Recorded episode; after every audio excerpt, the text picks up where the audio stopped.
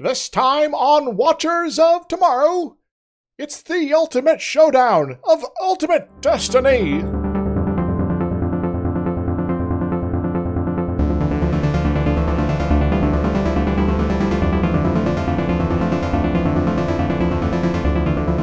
Hello, everyone. Welcome to Watchers of Tomorrow, the sci fi review and critique show where we're putting the humanities back into science fiction. My name is Gep, and I am joined, as always, by my friend and co host, Dr. Izix. Hi.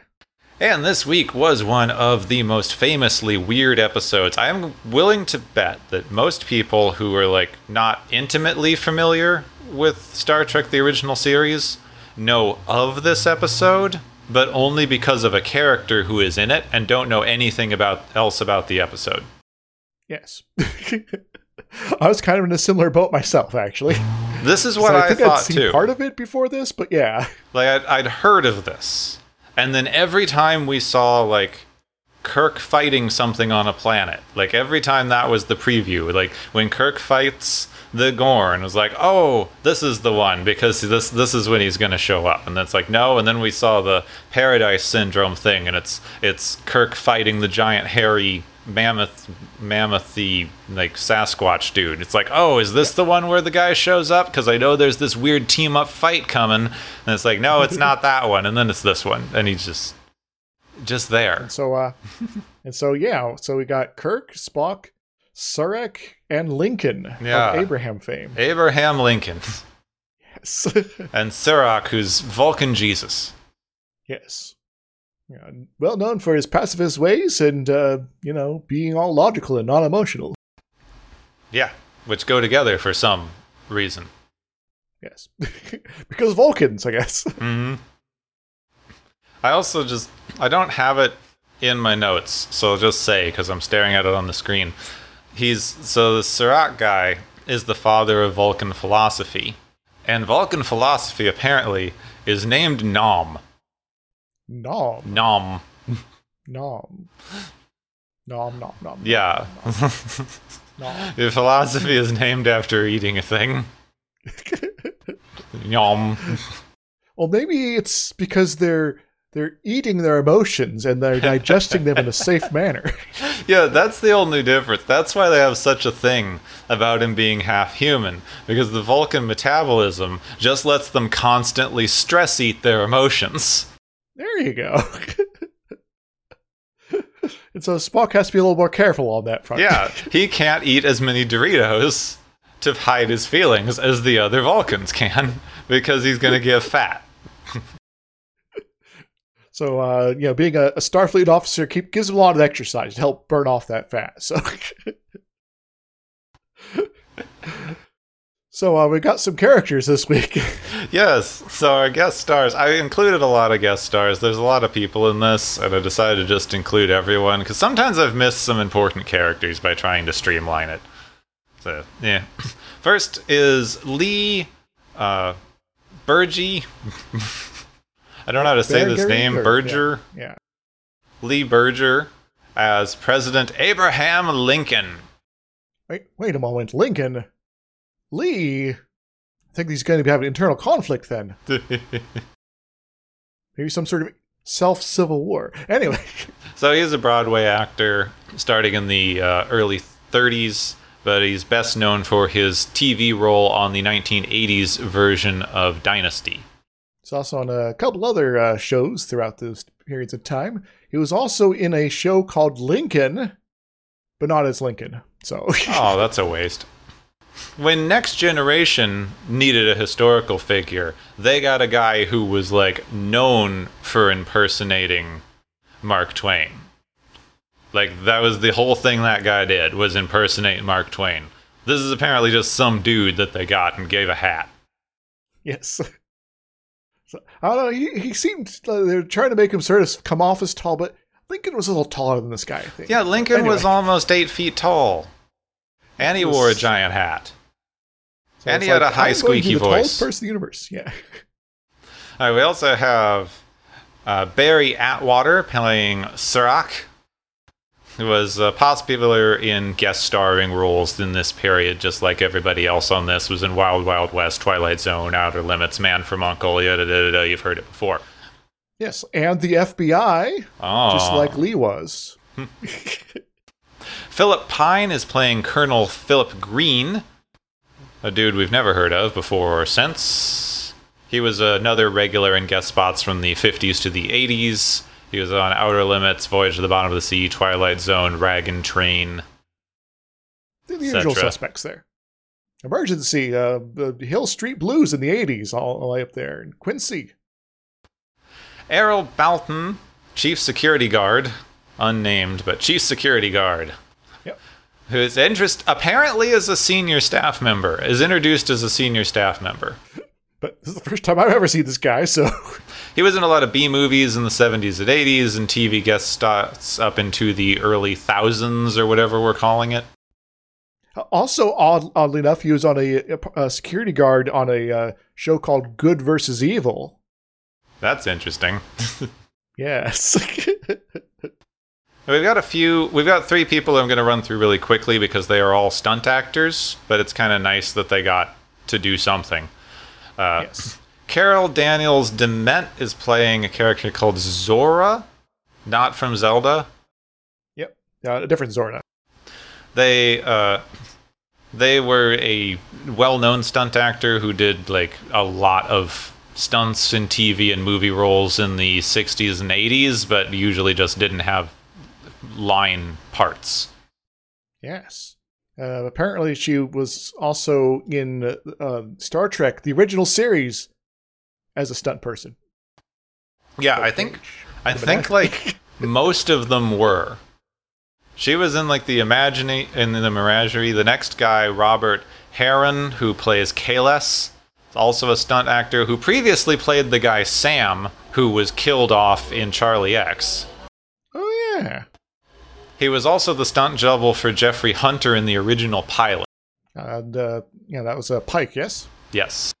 Though this guy, I mean, they just do not care in this era of TV if the stunt actors look anything remotely like the actors.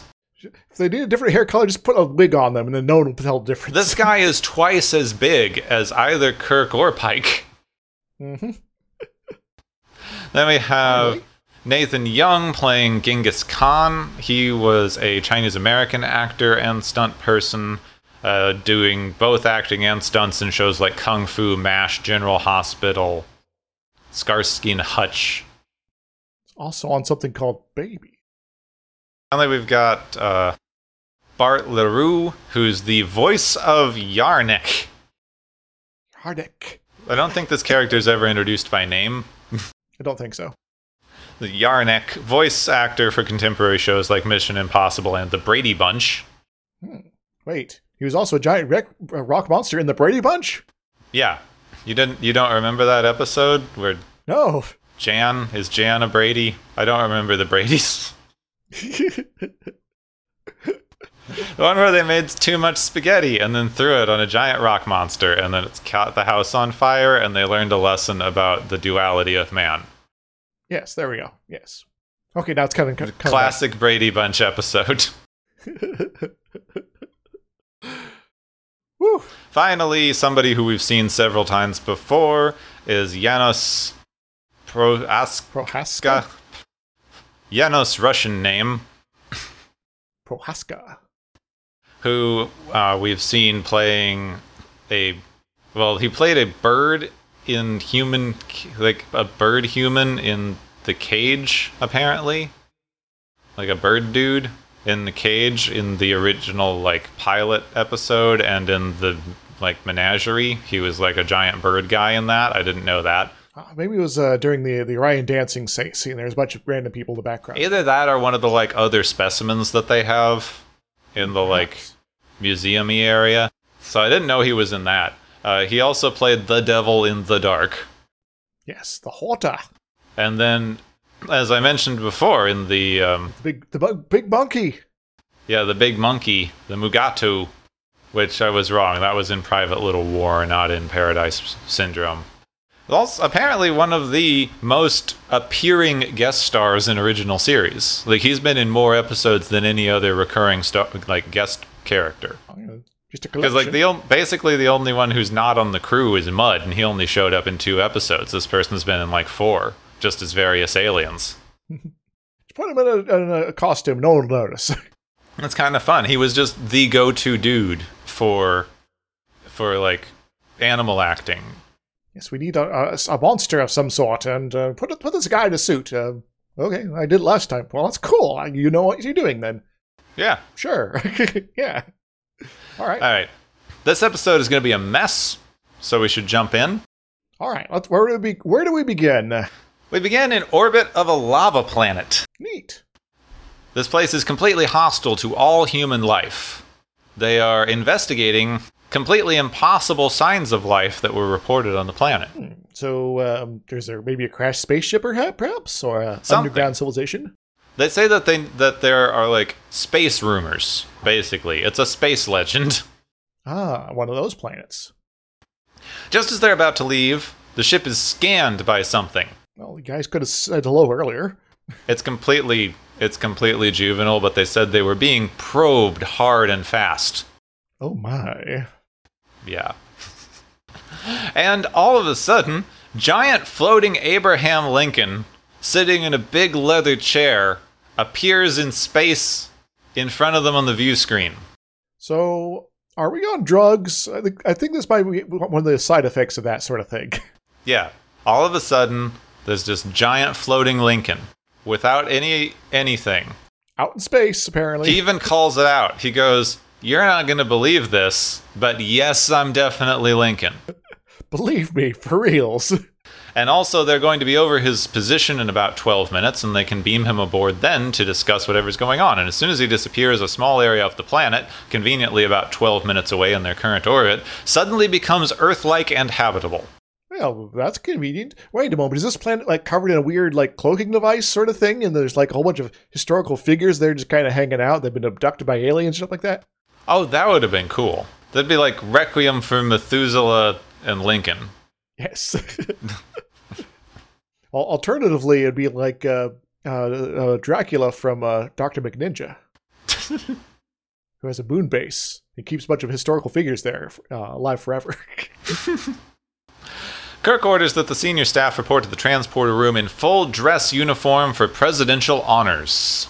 oh, cool. Um, so like Federation president sort of honors here, or like somebody else's president? Because pretty sure the United States doesn't exist at this point in time. Yeah, they don't specify. Probably Federation president, though they play Hail to the Chief. Which is a little corny, but I guess it works. Kirk and the senior staff greet Lincoln when he beams aboard. Lincoln is amazed at the wonders of future modern technology, including the transporter and the taped music. How is there not a band? oh my. Holy smokes! I was just transported through the uh, you know from a planet to a spaceship, and I'm surprised that there's not a band. Okay. Oh my, your ship flies through the ether of the unexplored domain of God. Yeah, that, that level of junk. yes. McCoy examines him to find him completely human. So But fine. is he more? Is he more human than human? Kirk, Spock, and Lincoln head off to the bridge, while Scotty and McCoy are like, hey, just before I beamed up this Lincoln dude, he looked like he was a giant rock with claws, but then, you know, he's Lincoln, so maybe fine? We're probably okay. He's he's linking now, Lincoln now at least. So you know. Yeah, he's currently Lincoln. So, as soon as Lincoln gets to the bridge, he meets Uhura and he says racist things to Uhura. Whoops. And I see what they're trying to do here, because I saw someone mention this ages ago as a scene they liked. Because what they're trying to do is have him say something racist and be like, oh, sorry, that was racist. And them all to go, what the heck is racism? We're so far beyond this that it doesn't even make sense that anyone would be bothered or offended. I, I can. I, I guess I can uh, endorse th- what they're trying to do, but it's just really super heavy-handed and All well, no, it's not heavy handed. Because what they were trying to do was that. What they actually did was have her say, It's okay. I've learned to not be offended by things now, because I'm secure in who I am. And that is apparently how we fixed racism. It's a little more complicated than that, guys. Because the key to fixing racism is for the people who are being systematically oppressed in a racist system to be okay with themselves. It's not how things work. Oh, come on, 60s people, get better. Yeah. And then Kirk gets to have a speech about how the Vulcans figured this out before they even did. And oh my god. It's just, it's their entire philosophy is about being okay with who you are. It's like they hit the like 90s self esteem thing early. I'm good enough, I'm smart enough, and gosh darn it, Vulcans like me. So, yeah, that's the actual problem here. Not the thing they were trying to do. I'm sure there'd be a way to pull that off. It's nothing like what they did here, because what they did here was blame people who are suffering under a systematically oppressive system for their own oppression. Which is kind of bullshit. Okay, so we say the thing about the Vulcan philosophy. Lincoln goes, Oh, I know about Vulcan philosophy, but I don't know how I know. Also, I know you're going to meet a Vulcan down on the planet. He's cool, probably, but I can't remember who he is. Well, that's kind of weird. Um, does everyone that's living down there just have terrible memories where they just kind of get impressions that they know things or something? But what? Yeah. Well, every now and then he's like, Here's a thing that's plot relevant. How did I know that? We don't know. How did you know that? So, Kirk and Spock leave Lincoln to roam untended around the ship, apparently, and go to the briefing room. yeah, well, they, they do this occasionally. Uh, you know, some days they're like, we're going to be actually do our jobs here. Other times, like, eh, it's Lincoln. He might be an alien entity of some sort, but we don't really care because he's cool. So, once there, McCoy and Scotty are like, why are we doing this? Why are we Yes. treating this random imposter dude like he's the president? Everyone thinks you're crazy. Yes. And Kirk goes, Well, we have no idea who this dude is, and we should play along because he might be powerful enough to like destroy the ship if we don't take him at his word. All right. Well, we don't really have much in the way of evidence that he's a superpower being like that, but uh, other than existing, but Yeah. yeah. Spock thinks it's perfectly clear that whatever's going on impersonated Lincoln because Lincoln's always been a personal hero to Kirk, as we've heard so many times. Can't stop talking about Lincoln. Lincoln this, Lincoln that. Uh, you know, uh, in his in his captain's logs, he, he wants to call them Lincoln logs. Those were the most boring toy. In the... I, I had fun with them though. I Yeah. Anyway, so, since Lincoln's invited them down to the planet, in order to figure out what's going on, Kirk and Spock want to beam down, but Scotty points out that that's a ridiculously bad idea because it's a weird change to the surface that they have no way of knowing if is real, and they might beam down onto a lava planet where they will immediately die. yep. So um, don't do this. It's really dumb. Uh, Kirk goes, Our whole mission is to do this whole seek out life thing, so off we go. Bye. Um, Scotty, you're in charge now, I guess. Yep. So Kirk, Spock, and Lincoln beam down to the planet. There is no lava, but also they don't get to keep their weapons or tricorders. oh man, all our gadgets. Lincoln has no explanation for what's going on because he's dumb. Uh, but he still believes that he is Lincoln. Nothing but Lincoln over Yep, here. I'm Lincoln, guys. Also, here's you know Spock's hero, Surak, founder of the modern Vulcan way of life and pacifism and controlling your emotions. Surak's a little smarmy, but you know we can forgive that. Also on the ship, they started losing power and don't have any control of the engines. So that's neither here nor there. Yeah, what's happening on the ship is only kind of marginally important at this point for the for the rest of the episode. Surak and Spock exchange pleasantries for a bit, and then a nearby boulder turns into a large creature with light up eyes and claws. Uh, It introduces itself as one of the natives of the planet, and the reason that they've been invited here is to participate in the study they're performing on the nature of the concept of good and evil. They apparently don't have this concept in their society, and they find it deeply confusing. So, in order to understand it, they've brought Kirk, Spock, Lincoln, and Surak here to be the good guy team, and then all of a sudden, four other humanoids appear Genghis Khan, the Klingon Kahless, who is introduced as the progenitor of the Klingon way of life, Colonel Green, who's apparently some human dude who did genocides. yes, in the early 21st century. Wait a moment. That's right now. Oh gosh. And Zora, who apparently did some sort of genetic experimentation on people somewhere. So evil scientist lady. Yeah. So they're here to fight, basically. They even turn on the view screen on the Enterprise so people can watch. It's the Gorn all over again. Yes, we want to make sure that the rest of the cast has something to do while you get, you know, you guys uh, fight to the death here. Don't don't worry about it. So that's it. Fight to the death. Go. Prove Yes. which philosophy is best. Kirk and Spock refuse to fight. They have no way to leave, though. And even Lincoln tells them there's nothing they can do until the rock people let them go. All right, Lincoln, you're you're probably in on their side, but we'll we'll keep pretending you're on our side. It's okay. Colonel Green approaches to kill Professor Plum in the library with a wrench. No, that's that's that's Colonel Mustard and Mister Green. Wait a moment, this is their love child. Mr. Green joined the army and got promoted. there you go. So apparently, Green has been appointed de facto leader of the villain side and proposes that they don't fight each other because it seems pretty obvious that their real enemy is the Rock Dude. Kirk comments on how much nicer Green seems than history portrays him, especially as he is notorious for ambushing people while he pretends to have peace talks. Well, um, I guess while we have this peace talk to uh, try to team up against the rock monster, you won't betray us, will you? Back on the bridge, the overhead view lets them see that all of the other villains are sneaking around the party until Genghis Khan throws a big rock and misses, and then they all run away. Wait a moment. They're they're reenacting the Princess Bride. That one scene.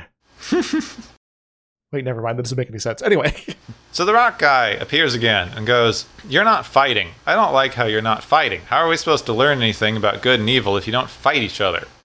Also, Kirk tries to touch him and he's hot, and he goes, You know, I live on a lava planet, right? so I'm always hot. So the rock guy lets Kirk communicate with the ship briefly and goes, Hey, the ship's in the process of blowing up. The engines are overheating for no real reason. Hmm, again? Well, I guess I gotta go fight to the death now. Yeah, rock guy says, Hey, this is your new incentive. You have four hours to defeat the villains or your ship explodes. Good luck. Hmm, well, this sucks. Um, I guess uh, everyone huddle and then break up into different sides of the uh, random bit, bit of territory here, and we'll see what happens. Lincoln comments on history repeating itself as he is now forced again to war. Hmm. Uh, this isn't really a house divided against itself, though, man. No, not really. the crew spend the next little while not doing anything. Uh, Kahless spies on them and reports back that they're not really doing anything. But Green wants to wait until they're finished making a bunch of weapons and preparing and have achieved overwhelming superiority. Well, I guess that kind of makes sense from a strategic fashion. Uh, you know, if you're you know well equipped and able to destroy your enemy without any losses, that's probably what you want to do. But uh, you know, I'm not sure how you're going to do that in the next four hours. Meanwhile, Kirk has found some rocks that he thinks are a defensible position. Uh, he wants Spock to make a Vulcan boomerang that I'm very, very disappointed we didn't get to see. Yes, I want space boomerangs. Dang it! But Spock and Surak are not keen on fighting. It's against their Vulcan philosophy. Now, of course, Spock is going to, if he needs to, because he has an intense loyalty to the Federation that will move him to fight if necessary to defend it. But Sirach has no such compulsions and wants to go talk to their adversaries as he once did on his planet to achieve peace. Yeah, all right. And uh, there's a little discussion about uh, you know pacifism and you know how they managed to do it and how a lot of people apparently had to go out and do this, and a lot of them died because they were just killed right out. Um, and so it's like, yeah, we've got to be kind of brave about this sort of thing, and it might not work, but you're not going to really you know know until you try, sort of stuff. So, Kirk agrees that he can't order Surak to stay, so he goes off to the villains unarmed. Uh, this seems to go well at first because Green's talking to him very amicably, but very soon the rest of the group hears screams and cries for help from Surak. I know. Kirk wants to go help, but Spock points out that Vulcans would not scream in pain like this, so it's obviously a trap. Well, um, it's nice knowing you, Surak. Um, so what's Plan B? So Lincoln suggests that using his frontiersman like skills, well known sneaky dude Lincoln, he sneaks up behind the enemy camp, while the rest of the party tries a frontal assault, and he will find Surak. Cool. Um, I think that's a, a, workable plan, uh, Lincoln. This works quite well, except that Surak is dead, and Oh. Kahless is there waiting for him. Dang it, careless. But you know, surprise, surprise attack, like some sort of cowardly Romulan. Lincoln stumbles out to Kirk and Spock before falling over dead with a spear in his back. So that's two of the good guys down. Dang it, Lincoln, you're supposed to be our ringer. This time it turns into an actual big fight. Kirk fights off Kahless a little bit while Spock fights other people, Zola and Khan. Then he catches Green. Green falls down onto his own dagger and stabs himself. And the rest of the villains run away. And the rock guy appears and declares Kirk the victor. Well, uh, uh, uh, hooray! Uh, so, uh, can we go now? That was a very go now. confusing end to, to the fight. They they sort of like you know, the rock guy is like, yeah, because the the other side is cowardly uh, ran away. They uh they lose by default. Even though they all ran away earlier. Yes. So now Shrug. Rock Dude's like, okay, everything's done, but I don't really see the difference in your philosophies because you both resorted to violence yeah. Well, in this incredibly contrived circumstance where I forced you to do violence. yes. Well, maybe if we had our tricorders, maybe we could have figured out some means to, I don't know, transform the uh, you know the the, you know, the bad guys into some sort of I don't know original forms that they were in, and then you're like, well, we've undone your scenario. We didn't have to kill anyone to do it. That would been kind of cool. But no, you didn't let us have that. So to clarify, Kirk asks what the Rock Dude offered the villains to make them fight, and he says, of course, power, the thing that they wanted. What else? And then Kirk goes, well, you made us fight for the lives of our crew. Ha ha. That's the difference between good and evil. It's what we're fighting for. Oh, uh, is that all? Apparently. Yeah. Also, what gives you all the right to run death matches anyway? yeah, that's kind of kind of not cool, man. In fact, some might say that that's an evil thing to do. Hmm. Rock Guy says it's the same thing that lets them have the right to explore. They need to find out stuff. Um. Now go. Okay, maybe Kirk's a bad example about going into places and messing around with stuff. But anyway, Back on the ship, Kirk is sad that fake Lincoln is dead. hmm.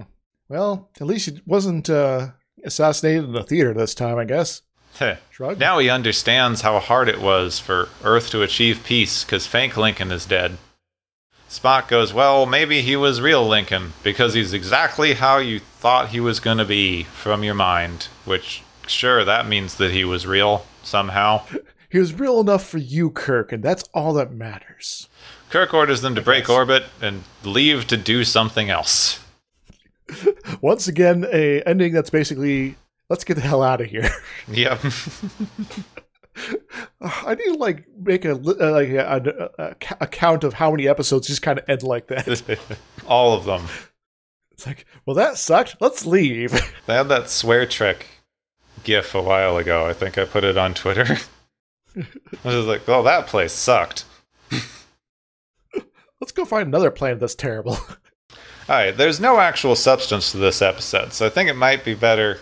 It might be fun to like examine what the episode thinks it's actually saying. Hmm, about good versus evil? Yeah, because it's weird. It's interesting. It's setting up what is supposed to be a like deeply philosophical point on the difference between good and evil, the like two supposed dichotomies of human nature itself.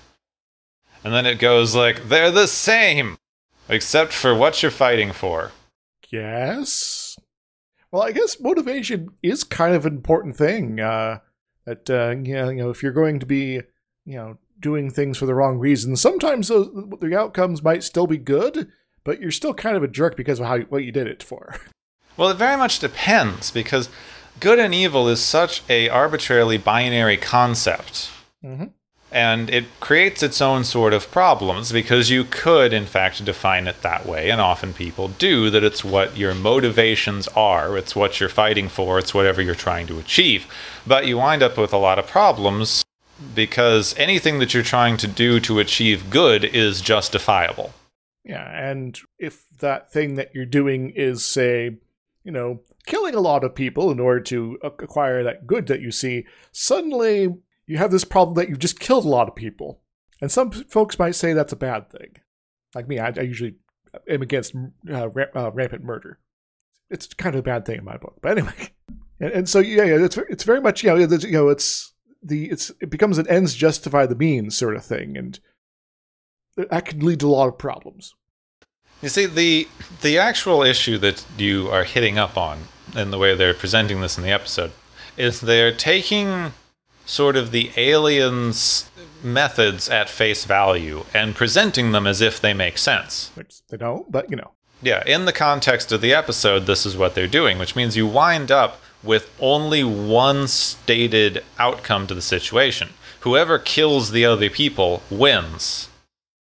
Which means that the end of the thing for either the good or evil side is always going to be the same because that is what has been defined as your end goal is to completely overpower your enemy. Now, let's take out death because that's the arbitrariness of the episode, but what they're actually talking about is that your goal is to overpower your enemy. Yes, to demonstrate your strength. And you need to do that because they are not going to cooperate. There is no other option. You cannot convince them to do anything. They are just evil. They are the evil people who will always do evil things, and therefore you cannot reach any other conclusion. Indeed. Or I I guess maybe even a little bit more than that. You know, independent of what they are, there are they are going to resist you and try to destroy you. Yes. And so them, them being having a label of evil is just kind of arbitrary on top of that. So they they basically demonstrated this with Surak and saying that in the entire Vulcan way of believing, the entire belief system that they set up as unemotional pacifism is wrong because he got killed trying to achieve it. Um, once again, yeah, it's now the the outcomes are disjustifying the the, the want, I guess. Yeah, it's Yeah. basically a comment on pacifism. That pacifism is useless because you are unable to defend yourself against someone who is willing to employ violence. You know, Surak could have just tried to leave, right? Yeah, well, this is like total. Pa- this is an argument against total pacifism, which one not very many people argue for, but also the idea of total pacifism is a individual value.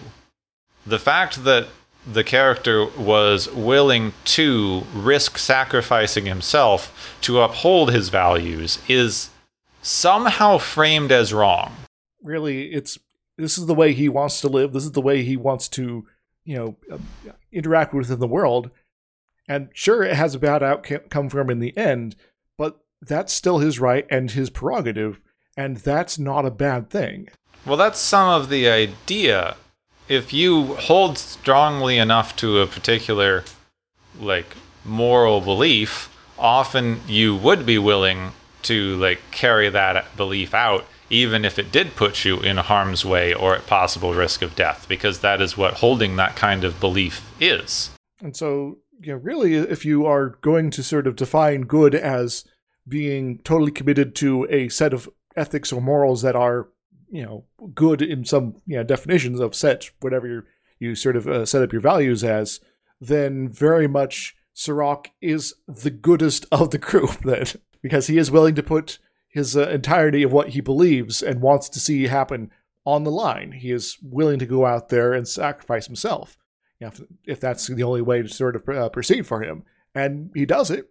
And yeah, it doesn't uh, turn out so well for him. But again, he is 100% willing to put, put his money, you know, put, put his money where his mouth is, as it were.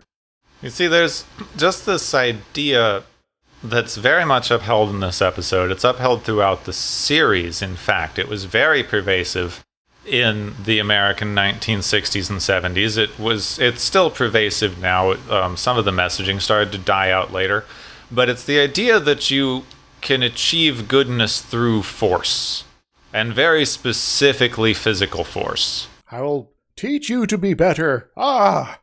In this instance, the rock monster dude could be kind of seen as the external goal that you are trying to achieve through your conflict. This is the inciting force that is making it impossible not to fight.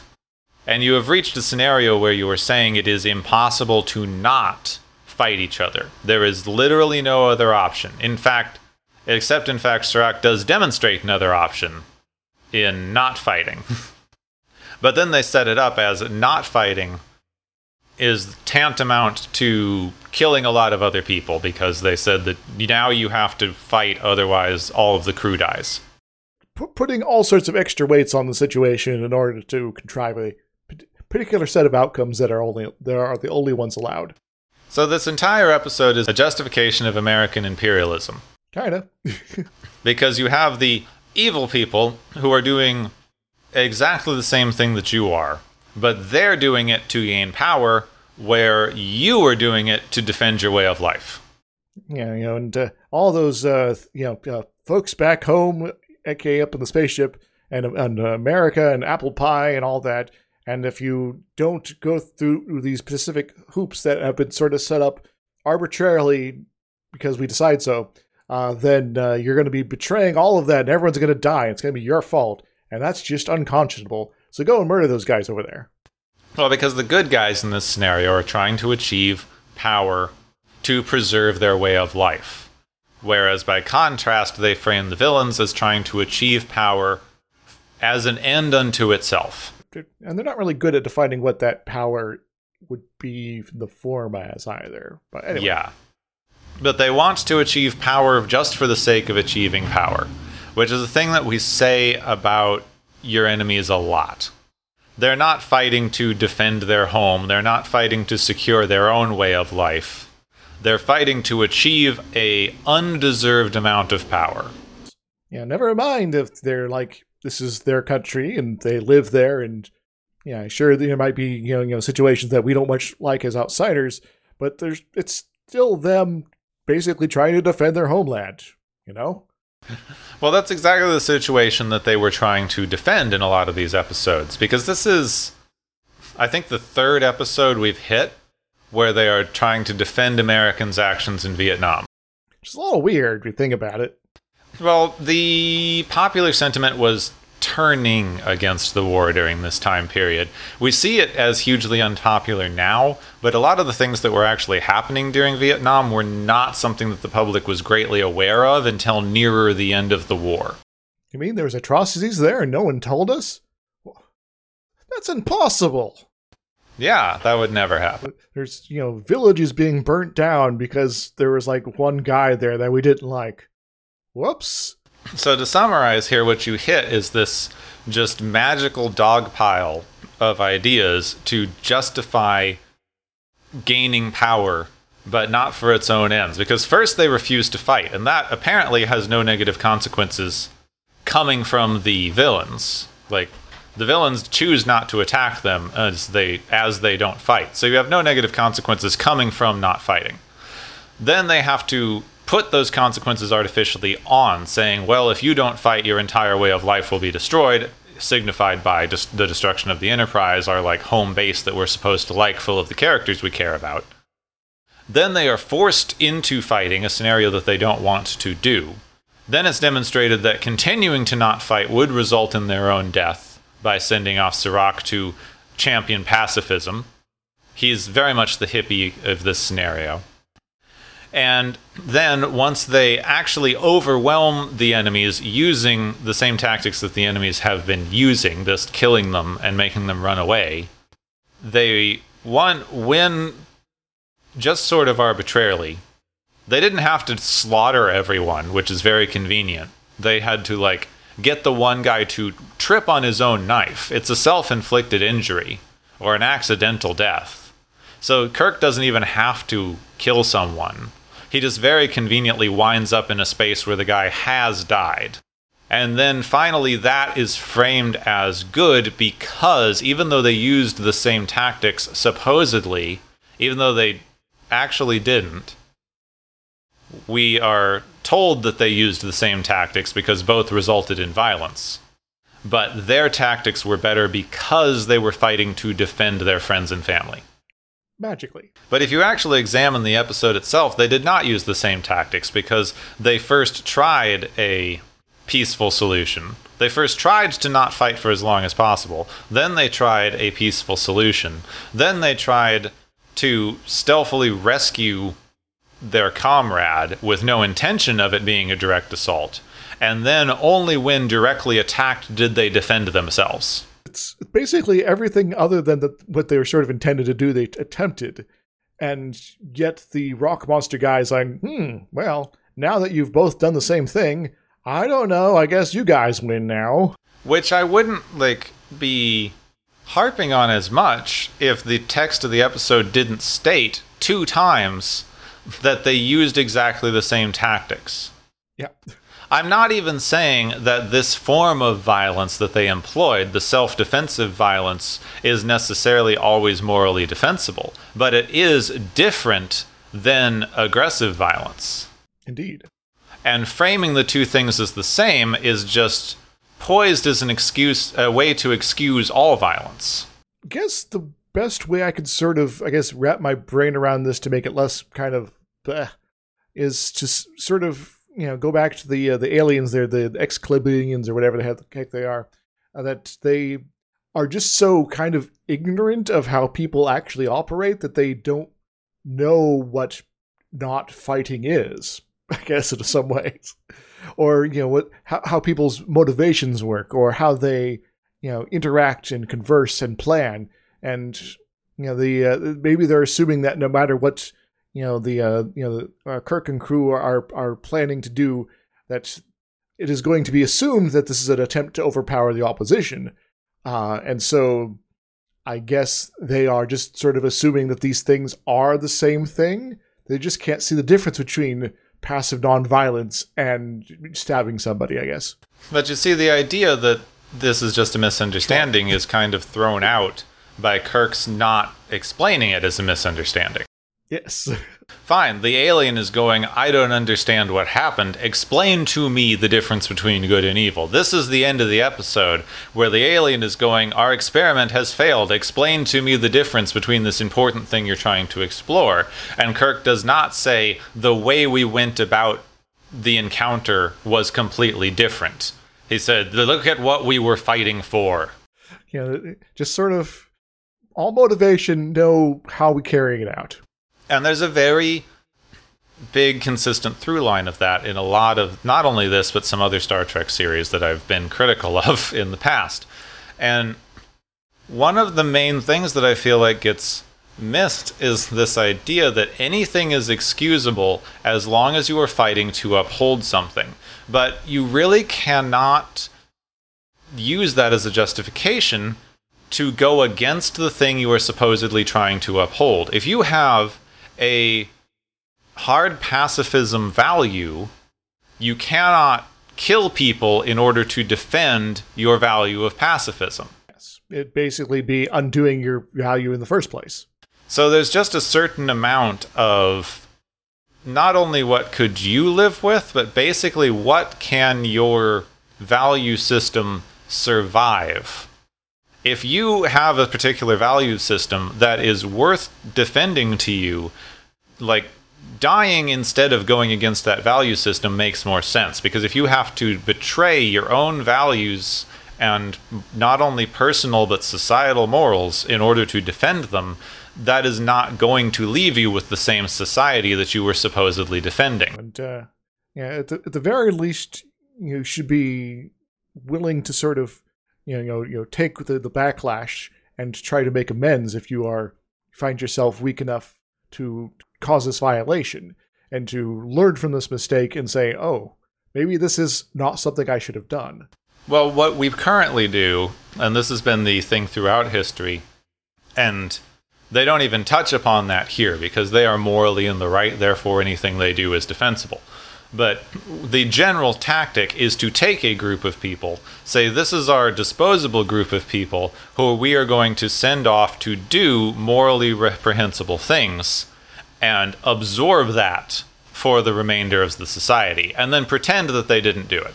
Yes, uh, and uh, we're going to call them heroes uh, as they do it. Well, it depends on whether they won or not. One of the chief defining characteristics of why a lot of the Vietnam War and the reason that we think of the damage caused to people by the Vietnam War was so bad was because it was like America's first sort of shameful loss in a foreign country. A lot of the mm-hmm. soldiers who came back from Vietnam, in addition to it having been a just horrifically run conflict where a lot of trauma was in, was incurred, they were then blamed by the society at large for losing. And so you, you you're no longer the heroes. You are now the cause of all the actual problems that we now have. So, in the thing that they are trying to defend in this way, the actual end of that conflict was for us to take the people that we were already unfairly trying to put all of this reprehensible stuff onto so that the rest of society doesn't have to deal with it as a concept and tell them that they did it wrong. Like, only if you had done dot dot dot, then everything would have come out okay and we would have been victorious. And and because you have failed to do that, you are now you are now not acceptable, and thus you are totally morally to blame for all this. I feel like this episode just ticks me off. Anytime that they're trying to defend the Vietnam War in this show, it's always a little weird. But this episode in particular ticks me off for that because they're saying that the things they're doing in Vietnam are defensible.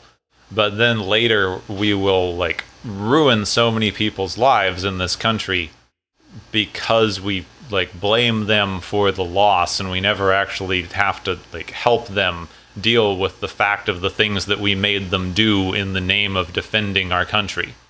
I'm having uh, some flashbacks to that uh, one movie, Across the Universe. Hmm. Uh, did, did you ever see that? I did. It was fine. Very weird hanging device for Beatles songs. She's so heavy. Anyway, so uh, so yeah, so the Vietnam War was definitely a ridiculous scheme that was poorly managed and is generally kind of inexcusable, honestly. That there's, it was just kind of trying to maintain a status quo that was indefensible. And we, as the American public, didn't really understand what the heck was going on. And the people that were supposed to also kind of didn't either. And so, but they did know that we had to fight the commies. So let's keep doing that and we will be victorious because we are America and we do have these people that we are going out there to sort of fight this battle for us. And they are, you know, morally upstanding people that can do no wrong. And oh, they were unable to be successful. Now they are, now they're on the outs. And it's just such such passing the buck there. It's just so ridiculous and frustrating.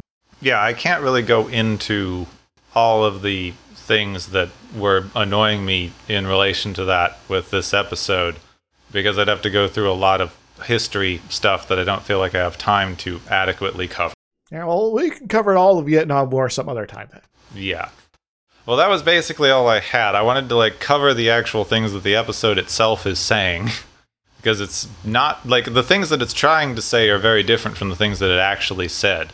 As we already covered about midway through with their weird racism thing. Uh, I would be a little remiss if I didn't point out exactly how racist this episode winds up. Um, framing Genghis Khan as one of the most villain characters. Yeah, I was actually going to uh, t- talk about Genghis Khan, and uh, you know, it's like, okay, so so why why Genghis Khan? Because there has been a lot of you know, you know, you know people that conquerors, people that gone around killed massive amounts of people for whatever cause, building their empires, you know, you know, horrible ideologies, whatever, throughout history. There's been a lot of people. So why Genghis Khan? Well, because he was Asian and because he invaded the West. Oh my God. Exactly. Uh, yeah, you you don't have uh, you know some random you know you know uh, Habsburgs or whatever there you know you know you know taking up the thing. They I guess Colonel Green's supposed to be your sort of Hitler analog, but not really, kind of, but sort of maybe. Um, you know, there's you could have had Napoleon there. You know, he wanted to take over all of Europe and was uh, pretty close there for a little while. Um, and then you know Russia happened. Uh, but uh, you know, but these people now they're not even near the list. They could have even gone back a couple seasons to say we could have a different Khan. You know, you know the, the you know, you know Khan as in Khan Khan Noonien Singh. Uh, but they decided not to go that route. They had decided to go with the, the Eastern Menace, who built an empire that was threatening the West. And once again, we're getting back to that Yellow Menace nonsense that uh, we've talked about before. And they decided to yeah. double down on that as well because they had Genghis Khan, and then standing right next to him is Kahless, and the Klingons, being their Orientalist sort of stand-in group, that um, saying that this one guy is the father of all Klingon philosophy, basing and putting him in opposition to Surak as the father of Vulcan philosophy. They are condemning the entire Klingon people as a race. They're saying their philosophy is fundamentally evil as this is one of the largest the like most evil villains in the history of the universe is the representation of their philosophy as also representing asian peoples just generally. I guess to a, to a certain point, I could kind of also zora was coded slightly asian. Yeah that some of this was due to these are the concepts of these characters as understood by you know, the Enterprise crew and the you know the records on the Enterprise. And so they're probably not super representative of the actual realities of these uh, historical figures. Uh, but even then, that But really does not excuse it. But that's exactly the same problem we're talking about because writing Genghis Khan into an episode, you know that's not an accurate representation of the historical figure Genghis Khan. This is the racist idea that Gene Roddenberry has of Genghis Khan. Uh, Gene Roddenberry wasn't working on the show at this point, but yeah, the, the, whoever Well, I the producer I'm was, yeah, the new guy. actually like lost it in the. I didn't mention it. I forgot to mention it in the beginning. But this episode was written by Gene Roddenberry and someone named Arthur uh, Heinemann, well, never mind that. based on an original story by Gene Roddenberry. well, dang it, Gene, you made me wrong. So all of the villain characters are Asian, except for the one white guy who talks and is friendly, and is their de Yes, facto leader. And defeating the one white guy is all they needed to do to be declared the victors. So, yeah, it's a the, the, the race politics here is a little obvious. Um, but uh, maybe this is a good opportunity to actually maybe talk about the actual Genghis Khan for a little bit. Sure. Because he's just So- Alexander the Great, but Asian, and we hate him for that. because he's from a different continent. Yes. So, uh, you know, uh, he was uh, around like in the uh, the 12th century, right? I guess maybe the early 13th century. Uh, and uh, you know, Temujin uh, is also another name he went by, and uh, he helped sort of basically organize and get together a bunch of uh, you know tribal groups in uh, the the Asian steppe, and you know, and it's like, oh, well, now we're kind of united. We're going to do a thing, and uh, you know, sort of, I guess, formed up a government that was kind of unusual and unique in a lot of ways, and, uh, and that started the whole Mongol Empire expansion sort of things. Um, you know, I don't really have the time to go through every little bit of campaigning here or there, but uh, long story short, uh, crossed a large section of the uh, you know uh, the Asian continent, but uh, it was not the guy in charge still when the I guess it was at its peak. I think that was uh, Kublai Khan, right? Was it? think so. Sorry, kind of half half remembering some things here. Um, but uh, you know, so they he got like you know over the Caspian Sea, over to Korea, a little bit into China, um, but wasn't you know hadn't uh, established the Yuan dynasty that sort of thing yet. Um, but uh, the I guess one of the interesting things about uh, you know the, the sort of the Mongol Empire is that it was kind of very different than a lot of the sort of empires and nations that existed at the time. That they were sort of the exception to the rule as far as sort of how things were just generally run. Yeah, like, yeah, you are a different religion. Neat. Come and hang out. We'll go talk philosophy as opposed to, you know, we're in, we're in uh, uh, or whatever at Spain there, and we're going to just kind of try to murder everyone that's of a different religion now. Um, and so you, you, there's some sort of interesting, unique sort of social dynamics that ha- kind of happened in the Mongol Empire that, you know, sure, a lot of it was built on the bodies of everyone they killed, but compared to everyone else who was also building everything on the bodies of the people they're killing, they're kind of less assholes about it. Well, it's not like we criticize Rome for doing that. Or most of the Greek city states. Or Yeah, anybody like- else like, like Alexander the Great who conquered as much territory as Genghis Khan did. But but he was coming out of Macedonia and thus was European and thus okay.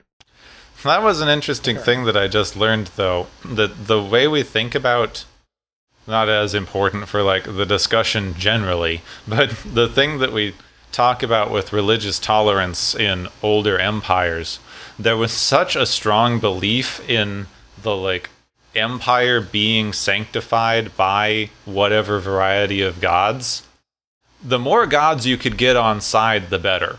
So yeah, uh, come come come bless us, Mister uh, you know Bishop guy. We're, we're cool with your God helping us out. Because if you already have a polytheistic society, just incorporating more gods is not a problem. It doesn't create the same self contradiction that a monotheistic society does. Which I guess I guess then kind of runs into that, that that extra problem going back to that good versus evil thing. You know, the good versus evil thing is kind of a thing that comes out of a lot of monotheistic sort of thinking that there is the, the the great good and the great evil sort of in opposition in some fashion, which is like all Zoroastrian sort of uh, origins back then, um, and that sort of has evolved into you know God versus the devil or uh, later Ab- Abrahamic faiths, uh, and so you get sort of this, this this sort of dynamic that really wasn't present in you know 12th century steppe Asia. Well, I was just reading this very interesting thing that sort of played to that idea that in like older writings, like they were specifically referencing the differences between the um, Iliad and the Bible. And in the Iliad, you frame a conflict between the you know, Greeks. I can't remember the actual name because Greek was an invention of later Roman society. But Well, you the Hellenistic peoples. yeah, the Hellenistic peoples and the and the Trojan peoples. They frame that as a very equal, respectful conflict where both sides are trying to test which one of them has the god's favor. Both of them acknowledge that they each have gods on their side and that they're not sure which of those gods care about them more Yep. but they're there to like test their strength against each other in a very respectful, organized, honor-based way. So let's go have a little war. But when you get to something like Christianity that's based on a monotheistic religion, any of the Abrahamic faiths, um, in the Bible, when you frame something like the conflict between the Jewish peoples and the Philistines, which is people who were so dehumanized that is now a byword for depraved or stupid, like people you don't like, it has entered our, our vocabulary as just a byword for dehumanization. But they are framed as simply a like a people to be disrespected, a animalistic, unimportant, not to be respected, someone who's like doesn't have God on their side and is therefore evil. So uh, got to reject these guys because they are uh, they are with See, evil, the concept of evil is inherently dehumanizing because someone who does evil can't be human because humans are good. and so you know if you just slap evil on everyone you don't like, suddenly you know you don't have to treat them as actual people anymore. Yeah. It's pretty easy. It's, it's, you it's so the, as such it's a it's a label I don't like to put on people. I might uh you know put it on specific actions, but you know. You know, it's it's it's very problematic when you actually apply it to people as in this is an inherent quality of them because that's not actually true. It's so difficult. I even often, I will still use the term, but I'll even often try not to apply it to actions because that just leads so easily into our modern way of thinking of applying it back on the people. Yeah. You can look at the action and say, how harmful slash beneficial was this action to what variety of people? And try to examine it that way. But yes, putting this intense moralizing on on these ideas is it's leading to a lot of problems when we can just write off groups of people as bad or evil. And then if you uh, buy into this idea, you lead to the other problem that you, as a person, of course, are not evil. You would never be evil since evil is a binary against good. You personally could never be evil, and therefore anything that you do must not be evil, and anyone who does a similar thing to you must also not be evil. But but Gepwin, I'm evil, right? We get this wonderful Disney villain idea of evil, where an mhm. evil person does evil things for the fact of being evil. Yes. They have no other motivation other than to enjoy being evil. I believe the uh, I guess the iconic sort of version of that is actually Ming the Merciless from Flash Gordon. Yes. Yes. you know, you know, you're tw- twiddling your, your mustache and going, Mwahaha, I'm doing this for the evils. Which is a whole other thing with Flash Gordon. But anyway, Well, you get exactly the same thing in this, who also all have mustaches except for the one character who has eyebrows. Mhm. I guess Green doesn't because Green gets to be the white dude. you know, Green is the, uh, I guess, respectable version of evil in what they're trying to sort of do here. Ugh. I guess, Mhm. I guess maybe it is also maybe trying to be charitable again here. Sorry, you can feel free to stop me here. you know, that a demonstration that evil can also be a white guy. Eh, sort of. Yeah. but he's very nice about it. It's also very um it, it was very disappointing that they didn't go with the let's all team up together and learn that we're not actually all that bad together as good and evil and like defeat the rock dudes and then they go oh no what's the difference in good and evil? It's like it's that you tried to do this thing. You're the evil one. Learn from that. Yes. yeah, because I, I guess as I said, kind of going back to the you know these are maybe the sort of the characters of the uh, these figures that as understood by Kirk and company that you know maybe they made them too good and they're like wait a moment we don't have to like follow our programming here. Um so maybe we can team up against the, the rock guys. I know i still have this compulsion to kill you kirk but I, I kind of don't like being pushed around by this guy more. If you're even if you're trying to say that the characters are like this because it's how the crew envisions them, it's even worse because then you get into this thing that the actual stated idea of the show that the crew is above such dehumanizing ideas and values is wrong because this is how they Yep. think of people. Yep, I'm, I'm going to go there. This is how they think of people, and they just tell themselves that they're above all this nonsense. I think that we've covered more than this episode has any right to. it condemned all the original series in the process. I mean, yeah, we- I do that a lot. Yeah, yeah. It's kind of funny. I, I, was trying to set up uh, my my it's like trying to defend this episode, but make it you know look look worse. But we finally got there. We got got there at the end. All right, we got off of super depressing topics like Vietnam, but we're still on slightly depressing topics like all of human history. So let's go to something slightly less depressing with the galaxy's favorite game show!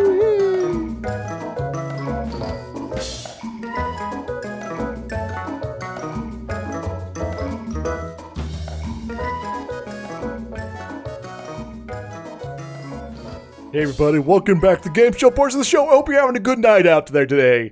Uh, everyone's socially distancing. I hope they are. I'm wearing a mask, maybe 15 of them, just to be safe.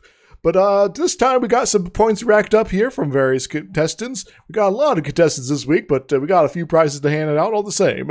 We got, uh, first off, the first prize is the sufficiently advanced alien, which goes out to the Excalbians for being able to magic up people out of apparently nothing, or maybe themselves. It's not entirely clear. Also to terraform large sections of the planet without much of a hassle at all. What do they win, Gepwin? They win a resort hotel to manage on their own planet because they've got all this stuff and they haven't set up some sort of like vacation destination planet. That could let them learn more about human existence than any weird fight to the death. And they can make their own hot springs just by sitting in them. That would be glorious, I think. Ho ho. Uh, it, it, I'm actually also having a flashback to an episode of Doctor Who from this last season. Hmm. Anyway, our second award is the Ultimate Showdown Award, which goes to basically everyone that wasn't an Excalbian on the planet. Uh, I think maybe uh, representing the ideals of or something of good and evil, maybe. Um, anyway, the aliens say they got to fight to the death, so time to fight to the death. What do they win, Gepwin? They win signature weapons because one, I'm still disappointed by the Vulcan boomerang not making an appearance. Don't mention the boomerang if you're not going to give us a boomerang. Yeah. But also, there's a reason that everyone remembers the Kirk Spock showdown and nobody remembers this, and it's because they had signature ridiculous weapons. Indeed. This you know, I know the bat'leth didn't pop up until much later, but this would have been a great opportunity to have it show up for the first time, you know? Our last prize is the Ass Kicking President Prize, which goes to Abraham Lincoln, but not just the one in the show, also the real one that actually existed, for beating up all the Confederates and showing them who's boss. Yeah! What does what does Abraham Lincoln and all his incarnations win, Gepwin? Oh, just theater tickets. Oh, oh, oh, uh oh. Um, um, that's awkward. Um, moving on. Um, I'm out of uh, prizes here. Um, take it away, Gepwin. Thank you, everyone. Thank you, all of our contestants, for joining us and not dying in a pointless fight to the death to to codify two needlessly arbitrary concepts. And thank you all for being here on the Galaxy's favorite game show.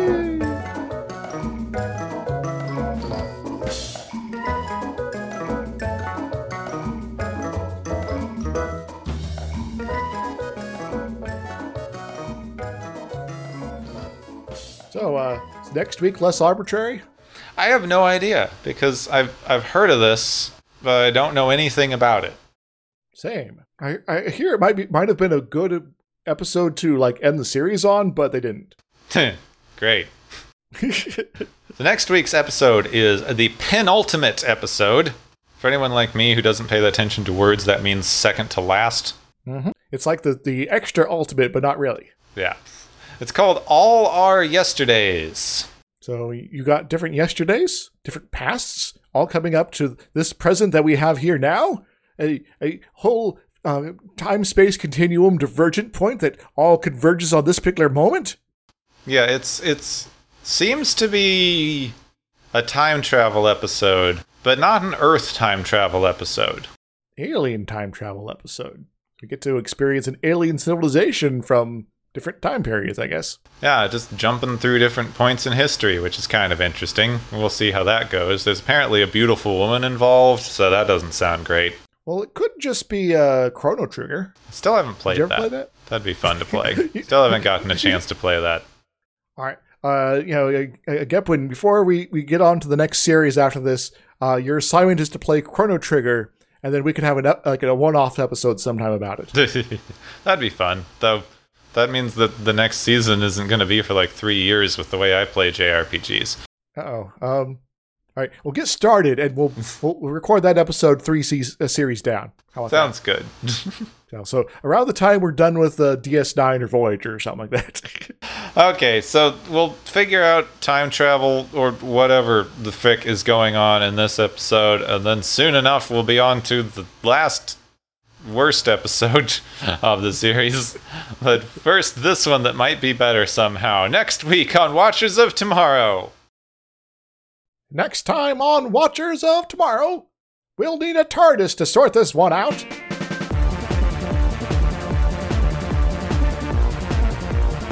You have been listening to Watchers of Tomorrow, a podcast on science fiction media. Find and follow Watchers of Tomorrow on Podbean, YouTube, Spotify, iTunes, Google Play, Stitcher, Pocket Cast, Spreaker, Digital Podcast, and perhaps many more to come. If you enjoy our podcast, make sure to subscribe for more. And where possible, make sure to rate your experience or leave us a review. You may find Gepwin on youtube.com slash Gepwin and Twitter at Gepwin. You may find me, Dr. Isix, on youtube.com slash Dr. Isix and Twitter at IsixLP. Music is Waveform and Maury's Principle, both by DRKRN. You can also check out the Watchers of Tomorrow Discord channel. Make sure to share the experience with your friends, family, enemies, and alien overlords. If you feel you are suffering from transporter syndrome, please be aware that the next time you step off the transporter, that you, that is now, no longer exists.